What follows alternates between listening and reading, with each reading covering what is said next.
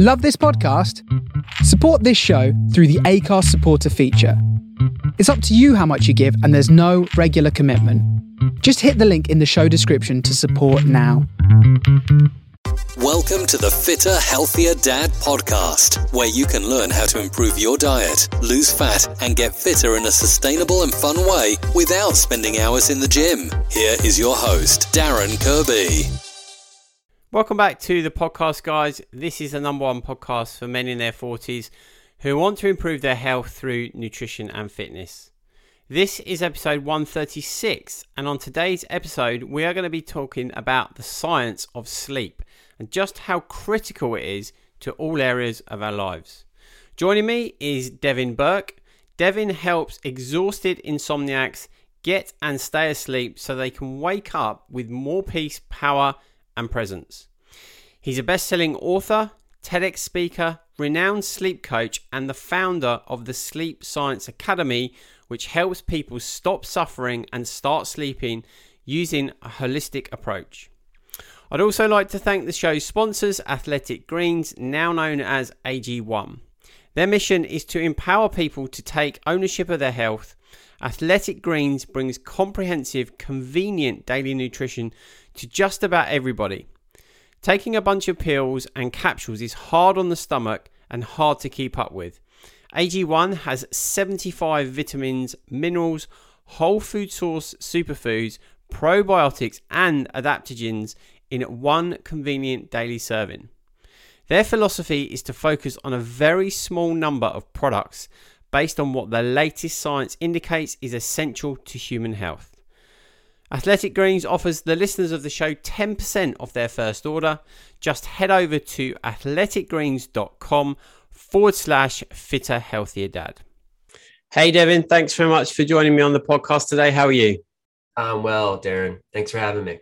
Yeah, thanks for taking the time out and uh, and coming on. So, for people that haven't come across you before, Devin, um, and obviously the very topical uh, topic of sleep, which sounds crazy when you say it right. Um, can you give us a bit of, of insight into you and how you got to where you are today? Uh, I'll give you the short version of a long story. Okay. Uh, essentially, um, I was going to be a doctor of physical therapy, okay. and I took a a break in between my finishing college, my undergrad, and before I was going to go into this doctoral program. Did a backpack trip around Europe with my now wife, and right. got back. Realized, you know what? I don't know if I want to go back to school for something I'm. I don't. It's not really that passionate about. And at the time, yeah, yeah. I had met somebody who was working with a health coach. This was about 15 years ago now, and I had no idea that that was a thing. I never right. heard of that term.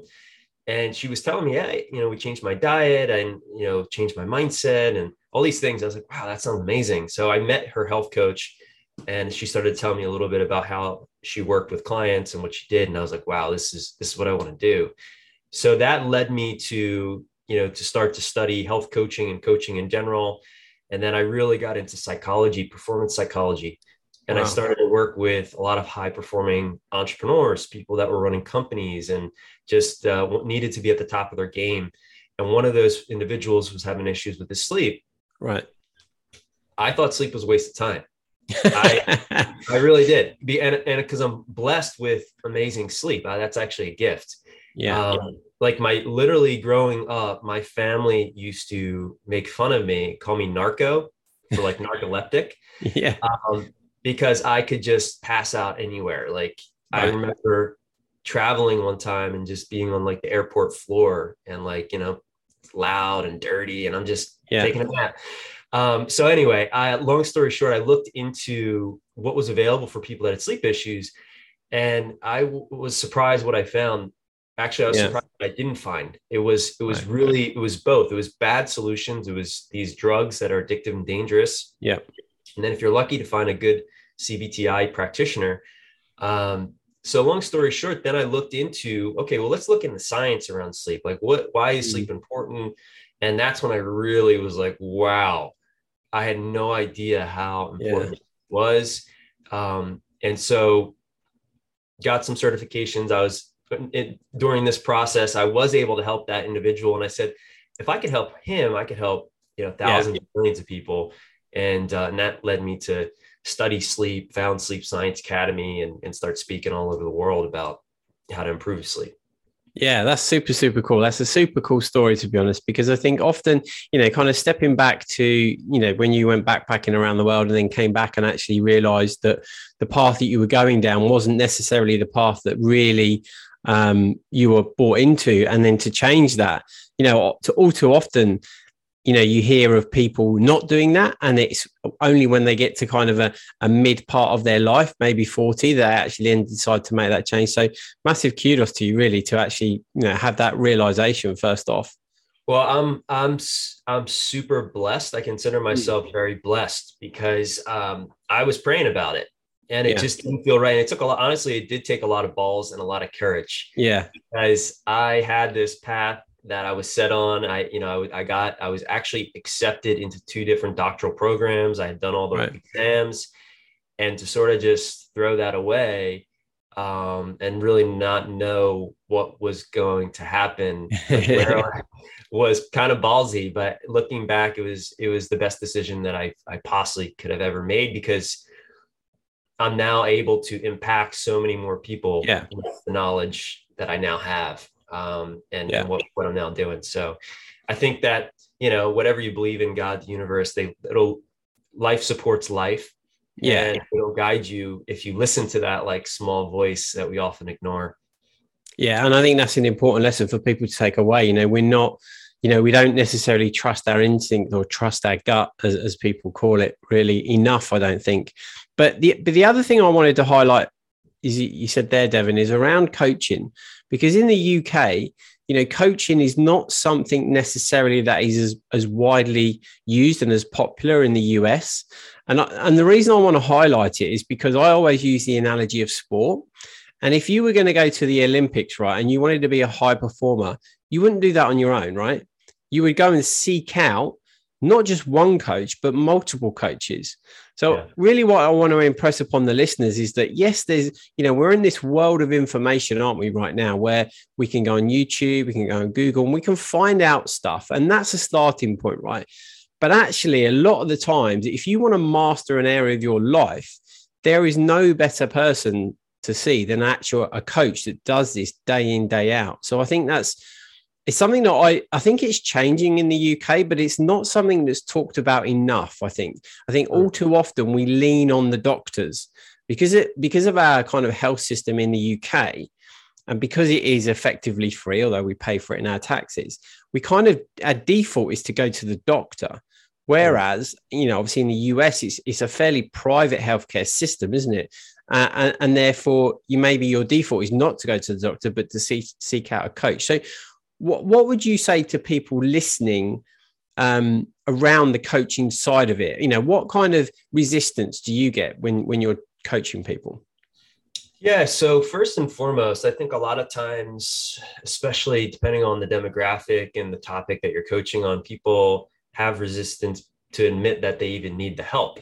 Right. Uh, right. So there's that first barrier. And then it's, you know, it's, um, coaching is one of the best things you possibly can invest in though because mm. it's you're taking somebody that is taking a lot of time and energy and knowledge to study a specific topic and cut it cuts the learning curve and it creates a yeah. space for you to actually have some self-discovery and self-awareness um, and some accelerated education on a specific topic to get results because at the end of the day a coach's job is results yeah and so um, depending on what type of coach you are. I mean, coaching, like you, you, I love the analogy that you said, Darren, is like the best performers in the world. They all have multiple coaches, but then yeah. somehow a lot of times people just don't think about hiring coaches for, you know, yeah. for certain things.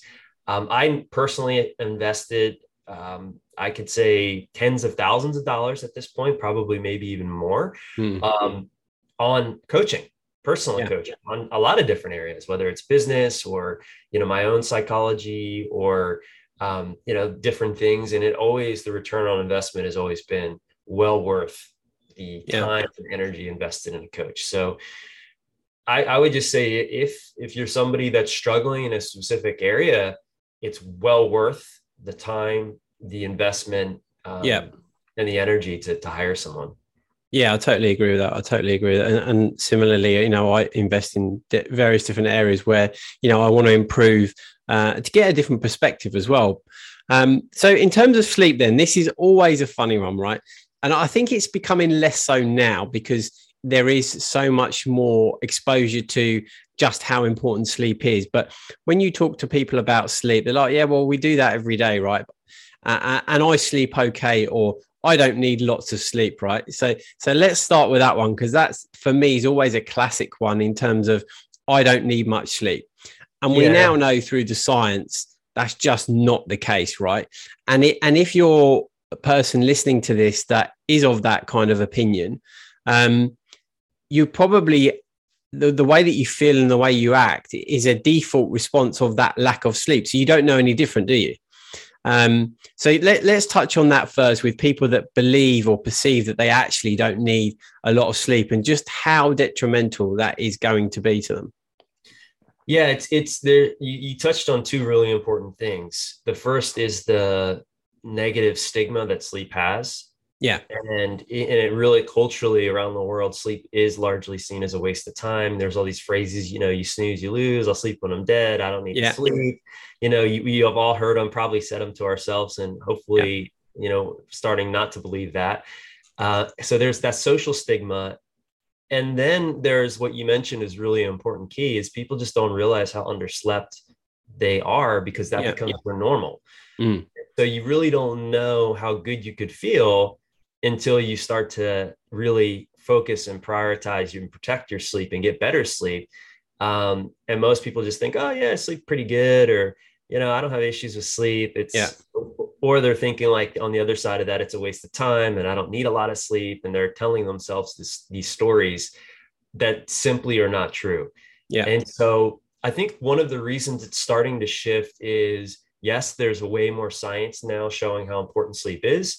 Yeah. Um, and also publicly, public figures from, you know, the top athletes in the world, like a Roger Federer, a LeBron James, um, you know, Cristiano Ronaldo, um, you know, all these guys, they have sleep coaches. They, they get, they, you know, Tom Brady, they they're they're publicly sharing hey we we sleep it helps our performance and recovery. And then it's not just professional athletes it's luminary business people like Arianna huffington like jeff bezos.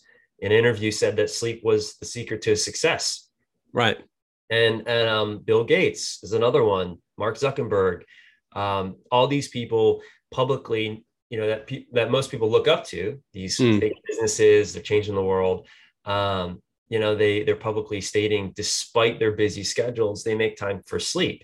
Yeah. So people the stigma around it is starting to shift with the science and with with you know figures like this starting to share that they're it's you know you should yeah. focus on it. Um but a lot of people still are ignorant yeah. uh, the fact of of how important it actually is yeah, absolutely, and I uh, we'll, we'll de- delve into just how critical it is in a moment. But the other the other side to it that I wanted to pick up on as well is that um, people perceive that because they're in bed for eight hours, or they go to bed and they have they have eight hours of sleep. Now, I know because I track my sleep with an Oura ring. That's just simply not the case, right? And yeah. so, what I wanted for you to break down is the various different stages that we go through in our sleep and just what what that actually means for us. Yeah real simple. So not to confuse people there's two different types of sleep. Yeah. There's what's called non-rem and rem sleep. And right. every 90 minutes we go through a sleep cycle. And what a sleep cycle consists of is several different stages of sleep. So stages one and two are considered light sleep stages three and four are considered deep sleep. And then there's rem sleep which is you know short for rapid eye movement so every 90 minutes, we're going out of, you know, state from stage one, two, three, four, popping into REM, popping back, you know, to two, stage two. We're going in and out of these different sort of states, sleep stages, if you will, um, over the course of the night. And we call that in sleep science your sleep architecture. Right. And so understanding that quality sleep, when we talk about quality sleep, we're talking more about stages three and four, also known as deep mm-hmm. delta sleep and REM sleep because those two stages really are when the mind and the body's magic um, is is taking place. So the body's healing itself, the brain is healing itself. There's you know certain hormones being released. Like it's just incredible. Right. Um, even though our bodies seem like they're asleep, they're actually wide awake. Right. They're, they're awake, repairing and recovering. Mm. Um, and stages one and two also are important because they, you know, if if they if they weren't, we would we would we wouldn't have them. Yeah. Right. So, so you know, like for instance, you know, your blood pressure starts to drop, your body temperature right. starts to drop during these stages. It sort of is like preparing you for the deeper stages of sleep. Um, so all stages of sleep are important, and but mostly when we're talking about quality sleep, we are talking about you know the delta deep sleep and um, yeah. and rapid eye movement sleep. Yeah, I mean that's um, it's super important, and it's it's really quite enlightening when you actually do track it. Um, the various different stages you go through, um, and and what I find really interesting, and I've I've been looking at this over the last kind of couple of months, is that sometimes when you wake up in the morning, right, you, get up and you think, actually, I had a really good night's sleep. That was that felt like a really good night's sleep. And then when you look at your data, you're actually like, wow, maybe that wasn't such a good night's sleep, right? you know, you were restless, you didn't have as much deep sleep, and all the kind of rest of it. So I think it's it's it's really interesting. And for me now, since I've been tracking my sleep, there's a clear distinction between you know the the amount of hours sleep I get and the way that I feel in the morning. And what I specifically mean by that is if I have only six and a half hours sleep versus seven and a half hours sleep, there's a world of difference to how I feel, my mood in the mornings. And, you know, a lot of people listening to this, if they're not tracking it or unconsciously not aware of it, they will then start to gravitate towards things and actions in the day that will pick them up, won't they? Yeah, and that's a big point to to really hammer down is that you can't master what you don't measure. Yeah. And if you understand how important sleep is and you want to master it, you have to measure it. And the Oura Ring is is a great device to do that. That's what we use at our academy here. Right. Um, right. And so you do got to be careful. I mean, it's not 100% accurate. It's it's no. you know, it's yeah. getting more accurate as they update their their tech and um, so but it is the most i find it is the most accurate when we're talking about accuracy of all the devices mm. and so it's why it's so important is is what you just said. It's you can start to correlate well this is what i did or didn't do during the day and yeah. that's how it affected my sleep. And then how you know you can start to see these sort of trends and then you can start to also feel the trends.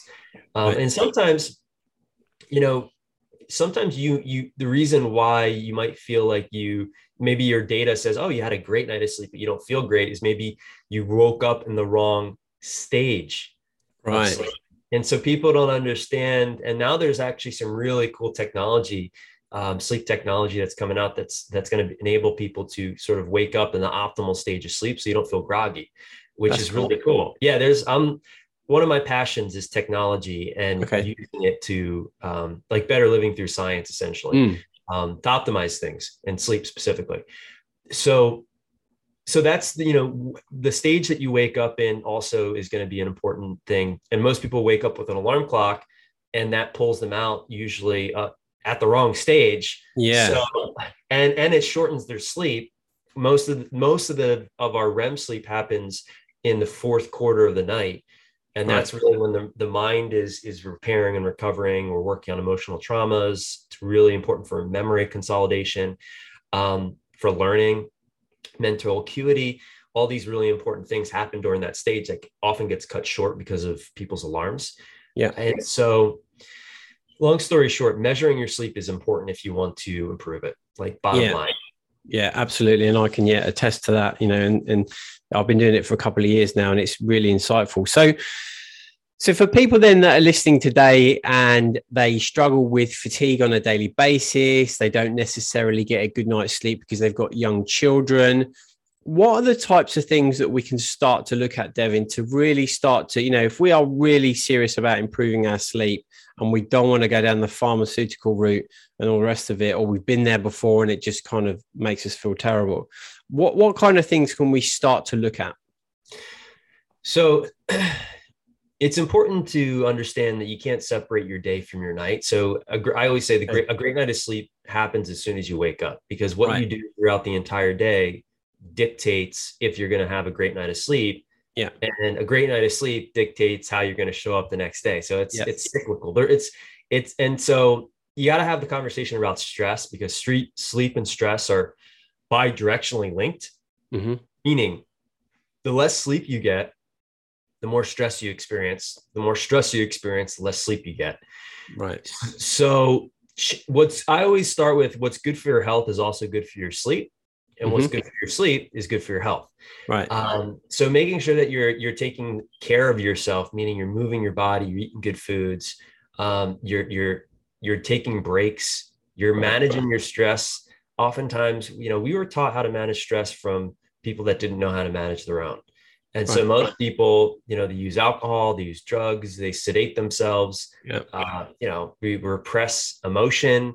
Um, there's all these things that we, you know, have been learned from society and our parents, and and there really are very bad habits for yeah. our mental, emotional health and and our physical health, right? Mm-hmm. So you have to be open to habit change. Um, but just some real quick, sort of quick hitting easy things that people could do. Yeah. Um, listening to this is the three, two, one sleep. Okay. Um, and it's really easy to remember. So three hours before bed, you want to stop eating. And right. the reason for that is because the first quarter of the night, that's when we get most of that delta stage three and four sleep. That's when our body's immune systems are act, most active and hormones like testosterone and growth hormone are being released. You don't want to be digesting food yeah when your body's trying to do cellular cleanup. Right. And it actually will keep your body from getting into those deeper stages of sleep because your body temperature gets thrown off because you're digesting, your energy energy is getting diverted to the stomach. Right. So three hours before bed, stop eating. Yeah. Two hours before bed, stop working. So we okay. often take our days into our nights. Yep. And then we wonder why we can't sleep. it's not rocket science. No, that's exactly it, right? Yeah. So, you know, I call it a bed buffer. Have a right. buffer between your day and your night. And this could, you know, so turn off the you're we're not computers like um, but we treat ourselves like we're machines. Mm. Your brain and your body just don't turn off. You need to create the space. So allowing at least two hours of your mind to start to kind of simmer down, so to speak, yeah. from trying to problem solve all day, what is really critical. And yeah. then one hour before bed, you start a ritual or routine. And this can look like stretching, reading, making love to your bed partner, hot shower, hot bath, you know, playing with your dog, your kids, tuck reading, tucking your kids in and then tucking yourself in. Yeah. Something that is going to allow your body to start to relax. Ideally, you want to be away from technology because yep. technology hyperarouses the brain the blue light blocks the melatonin faucet yep. from being turned on fully. Um, so, but it's, you know, most people's bedtime routine is watch the news. Right. Which is full of fear, which is full of negativity. and then all night, your mind is, is thinking about all the terrors in the world and the wars, and this and that. It's like, okay, there's a place to be informed, but it's mm. not, don't do it right before you go to sleep. Yeah. You're not going to sleep well. Um, don't have difficult conversations in bed with your bed right. partner. Save yeah. that for you know in the morning um, or in the afternoon, even better when you're when you're you know you have some space. So here's just some three, two, one sleep. If just if people listen to this, just did those three things in that order, they'd sleep better. Yeah, uh, yeah, I completely agree. Particularly three. So not eating three hours before you go to bed. I know now that, for example, if I go out for a meal or something like that and it's going to be late, that's my sleep not ruined, but it's not going to be a good night's sleep, right? Because yeah. your heart rate's elevated, your body's still trying to digest food, like you said, and you're and you're kind of restless, right? And your body temperature is elevated as well when the body's kind of working away. So um, yeah, I think number three is is definitely um, important, and then obviously, you know, one, you know, being off of devices an hour before you go to bed that's really critical just really yeah. critical i think for so many different reasons but the other the other um, area that I've heard about is around your environment. So I have this thing now where I turn the heating down at night, which is when you live in the UK, the UK is cold most nights, right? But I have yeah. this thing where I have the heating down so the house is at least 18 degrees or less, which means that when you get out of bed, it's cold, right? Yeah. Yep. Uh, but because if you have the, the, the, heating too high, it makes you restless. Where, where do you sit on the kind of whole sleep environment uh, side of things? Yeah, I mean, sleep environment's essential. Yeah. And, you know, talking about body temperature, there's two things that control sleep it's temperature and light. Right. So you want your bedroom to be cold and 65 degrees Fahrenheit. I'm not sure what that is in Celsius, is yeah. really the ideal temperature. So it is pretty cold. And the reason for that is our body temperature needs to drop two to three degrees Fahrenheit for sleep to even happen. Right. And and so throughout the night, your body temperature also needs to be regulated. Yeah. Um, if you have, you know, a mattress that's is is storing your body heat, that's not ideal. Right. Um, so having a really, you know, the most important piece of furniture you own is your mattress. Yeah. It is. You're on it for a third of your life. The most important room in your home is your bedroom. Yeah. And so you want it, you want it cold, you want it dark, because again, the second thing that controls sleep is light. Yeah. Um, you don't want light from street lights or from your devices or from your you know tv if you have your tv in your room which i recommend you get that thing out of your bedroom yes definitely yeah um because you only want to do two things in bed which is sleep and sex yeah nothing else not watch tv not eat um and so the the last part of that is quiet you know you want your room to be quiet and so if you live in a city or or whatever like you could use blue i'm uh, not blue it's um white or pink noise machines. Okay. You know, those are a great strategy. Um, you know, you could soundproof your room by putting things, you know, on the ceiling and things like that if it's a really noisy place. Mm-hmm. Um, but cold, dark, and quiet, and then clean. You want you don't want a lot of clutter in your bedroom. It should be nice. simple. The colors on the walls actually make a difference. You want blues and greens. You want to stay away from reds or you know colors that are going to be more stimulating um, or or busy wallpaper like floral right. wallpaper or something like that. Save that for like the dining room or something. Um, so yeah, so the environment is is really important, and then the air quality. Here's another yeah. really important thing: you want the air quality. You don't want it too dry, and you don't want it too humid. You want you know you don't want to dry out the nasal pot passages um, and if it's too humid, it's just it's you know mold and things like that. So yeah. air quality is important. So make sure that you have a if you you know an air filter or some sort of air filtering device would be a good right. idea to have that in the bedroom as well. Yeah, yeah, absolutely. So, so you said earlier about you know your your sleep starts the morning before the night, right? So when you get up in the morning, that's effectively when you're preparing yourself for your next night's sleep. So people listening to that might think, well, that's a bit strange. I've, you know, I've just got up why would I be preparing for my night's sleep? But there's a lot of logic behind this, isn't there? And science actually. So yeah. how do you then, what do you exactly mean by that? So the other part, so when I say that there's two things that control sleep, body temperature and light, this is where the light conversation comes in. Right. So we have what's called a circadian clock. You can think of it as your body's, you know, natural rhythm clock.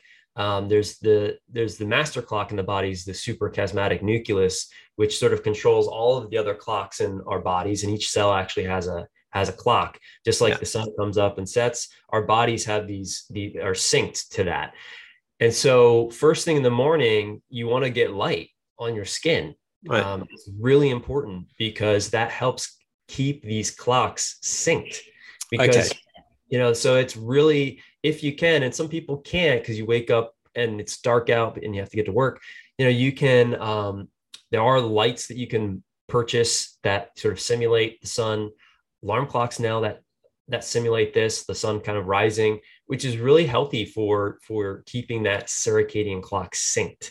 Yeah. Um, and if you can watch the sun set, right, that's also really powerful and helpful. The the hues of the light at that hour that your eyes um, absorb, it also helps keep this clock healthy. Yeah. Uh, so, so that and and then as well as you know, cortisol's highest in the morning, right? And it's highest for a reason, and it, because it's you know it's supposed to be high at that time. And oftentimes people then do things that keep it high throughout the rest of the day, which isn't what you Right. want. You want to kind of, it should look like a roller coaster. Uh, most people just grab a cup of coffee. And the reason that that's the wrong thing to do is because number one, it's going to keep the cortisol high. Number two, it's it's a diuretic. So really, and we lose a liter of water throughout the night. So Wow. hydrating, yeah, and and maybe sometimes even more depending on you know your your how how how much of a sweater you are. Um, Yeah. And so you want to make sure that you you first thing you do is you drink a big thing of a liter of water or you know a couple Right. cups of water, and then wait an hour and then have your cup of coffee because Mm-hmm. your cortisol then will start to drop. You're dehydrated, and and it's just going to be much smoother on your body. So Mm. like those little things make a difference. And then it's like your morning is when you put on the armor for the day. And so Right. setting yourself up with a practice, whether it's prayer or gratitude or, or meditation or or or something like that, um, is very useful to then mitigate the stresses and the uncertainty that you'll experience throughout the day, which then obviously that's going to impact your night. So that's, I mean, I could go on and on, but those are some of the, the things why, you know, I, I state that a yeah. sleep happens as soon as you wake up. Yeah, no, and it's really important, and I think it's um it's important people listening that kind of understand that because you know we kind of evolve and we just we we're out of bed. You know, when we finally get ourselves around to kind of moving, it's like then go, like we push the go button and the day goes right. And I think it is so valuable that even if you have to get up half an hour before, which means you'd have to go to bed half an hour earlier, to to actually take that time in the morning you know 15 20 minutes to go through a little bit of a practice with yourself like the hydration you know the getting outside in the sun. Obviously we live in the uk so it's starting to get light here now at this time of year. Um the meditation the stretching that you know and that only has to take 20 minutes. It really honestly does set you up for the day. Um and the the the, the part you mentioned there about cortisol levels which is obviously our stress hormone which is the body's telling us right now it's time to get up and start moving. I think that on the coffee side of things is really important. Now, I actually didn't know that what you just said, but I do actually delay my coffee an hour. So I have the fresh water. I actually just started to put um, potassium, magnesium, and salt in my water. Yeah. To hy- hydrate myself. But then I don't have a coffee for at least an hour. So, you know, little hacks like that, isn't it? Really, they all kind of build on throughout the day and then mean that when you actually then do go to sleep the following night, really, really help. So, on the on the topic of nutrition as it relates to sleep, then obviously, you know, coffee is a, a well-known thing that caffeine is a stimulant, and if we have that at certain times of the day, you know, it's going to affect our, uh, obviously raise our cortisol levels, which can affect our sleep. Um, so, can you talk about foods and drinks around and that how, as it relates to sleep? Yeah, so you know, caffeine obviously is, is the big one. Um, alcohol is the other one. So we have our Right. upper and our downer, and most people are are consuming alcohol or using oftentimes alcohol as a sedative to to put them to sleep. Yeah. And the reason that's not a good idea is one because it can become habit forming, but two because alcohol does get in the way of those deeper stages of sleep that that we really want to protect and Yeah. optimize for. Um, because it's a, you know it's a toxin, it heats up the body. Yeah. Um, it also you know dehydrates us, um, and it also messes with the insulin system oftentimes, depending on the alcohol you're drinking. So so the type of alcohol. So you know you want to have alcohol earlier on in the day. Um, Yeah. With dinner, a glass of wine, you know that's as but but the later it gets into the evening you want to really start to taper off um, all beverages because you don't want to be waking up and, and having to use the the restroom i think you call it the loo Yeah. there, right? yeah, that's right. so um so yeah so and then as far as you know nutrition goes you know it, what's every you know just like there's not a, a one size fits all for sleep it's the same thing with nutrition and really just taking making sure that your your timing is Yeah. is on and you're eating just you know fresh food good food that's that's you know designed for your body that's not Right. processed and loaded with sugar because again sugar is another one that unfortunately it, it gets in the way of, of good sleep so minute mitigating sugar um, as much as possible. Alcohol, caffeine, you know, these things, there's a time and a place for them. You don't have to deprive yourself of it, but these are, you know, sugar is an addictive drug. Uh, alcohol is is really poison. Yeah. um, and, and caffeine blocks adenosine, which builds up sleep pressure, which keeps us from this deeper stage of sleep. So, you know, in moderation, like last night I was out with some friends. I had a tequila, I had a big burrito. Um, and, and surprisingly, I actually slept pretty good. Although I did wake up in the middle of the night.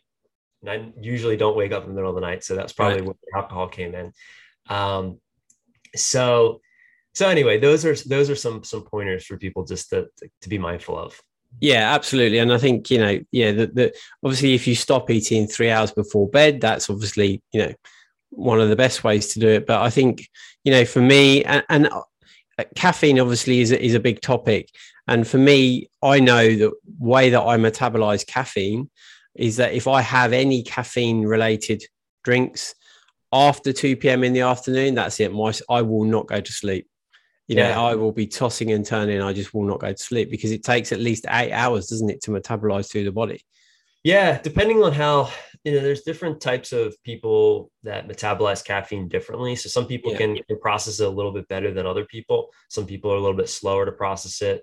Um, but the half life is, you know, it could be six to eight hours, depending on which means it's in your your system Yeah. for for 12 to you know 16 hours, um, depending on your your how you metabolize caffeine. And that's and, and, and again, the re, the science around that is because it blocks adenosine, and adenosine is this neurochemical that creates sleepiness, Right. and it kind of just that receptor site gets blocked by caffeine. If you look at the molecule of caffeine and adenosine, they're very similar.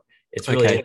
and that's actually why you you feel alert when you consume caffeine Yeah. is because it's it's it's sort of mitigating that uh, adenosine process. Mm. Uh, so it's not real energy. It's sort of like you're tricking your body, to be Yeah. honest. Like, so, you know, you don't want to rely on caffeine. Um, but you know, it can be a useful thing for, you know, for for focus and for sport. Um, yeah. you know, used in the right ways, it's it's you know, it's not Yeah. too bad. I I also wanted to kind of ask you around sleep deprivation, um, and, and at these times when we don't perhaps get, you know, enough sleep, we don't get the the the, the eight hours sleep, and, and we do only have five to six hours sleep because it is so detrimental, isn't it? From a cognitive standpoint, you know, you might feel okay in yourself, but from a cognitive standpoint, you know, if you think it's great to burn the midnight oil when you're working and stuff like that, the actual cognitive performance degrades quite significantly, doesn't it? Yeah, there's a lot of science around that. And the reason for it is the prefrontal cortex is part of the brain that's responsible for reasoning, for decision making, that gets uh, fatigued Right. faster. Um, and there's a lot of science around when we're underslept, our memory, our mental acuity, our men- mental, um, you know, processing speed Yeah. is drastically reduced, um, almost to the point, depending on how underslept you are, like you're under the influence of alcohol. Believe it or not, Right. It's to that Yeah. detriment. Like, and and the scary part is just like you know, sometimes if you're under the influence, you're not you. Everyone can see, oh, this person is definitely not fit to drive. yeah. But you're the one. If you're the one that's you, you're, oh, I'm fine to drive. It's the same. So so Right. you don't really realize it. Other people can notice it, um, and maybe you'll you realize it. But oftentimes it's like you you're so we're so subjective that we we don't know. Um, Yeah. You know, and we say, oh, I'm fine. I don't. No, it's, it's you know so and I, I can tell a brief story about this uh recently i was a couple weeks ago i was in um new mexico traveling Okay. on a trip and we had some flight delays and it was just like a really rough time getting there um and it was only a couple hours of sleep and i left my i had two suitcases and i left Right. a giant suitcase full with all my my ski gear on the curb oh totally forgot about it and I'm, and I'm like, I'm walking to the rental car, and I'm and my wife goes, "Where's your other suitcase?" I'm like, oh my god! And it just was because I was I didn't have this like so those are the kind of you, you make mistakes Yeah.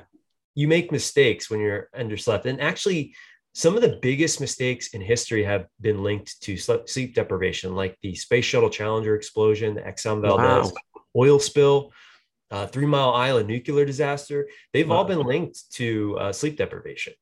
And so the people that were operating those um, machines were underslept so they weren't you know as cognitively present.